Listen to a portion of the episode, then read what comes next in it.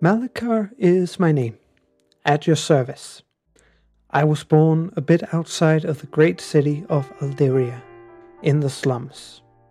My people, the Tieflings, have never been in high standing with the regular people of this realm, and so they felt safer putting us all in the same place, where they didn't have to interact with us.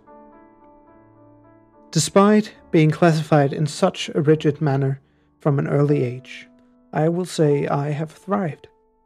I got accepted at the University of Alderia and suddenly found myself being equal to the people who had discriminated me for so long. But every coin has two faces, and though I was being treated nicely for appearance's sake, some people found it hard to see past my horns. A scheme against me made sure that I was removed from my studies and I had to flee the city. However, I do not carry a grudge. Time will judge those who have wronged me, and they will be on the wrong side of history.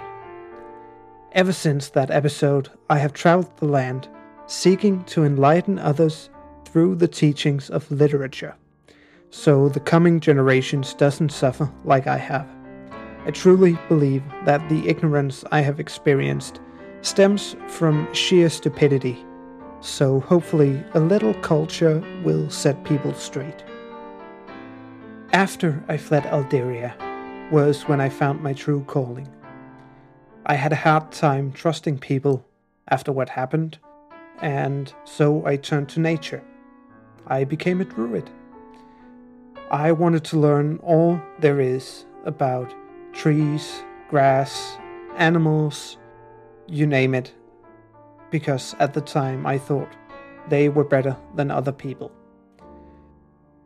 I know that I can't hide forever, and I've got a feeling that my past might be catching up with me, but for the time being, I'm content with enjoying my new life as long as I can.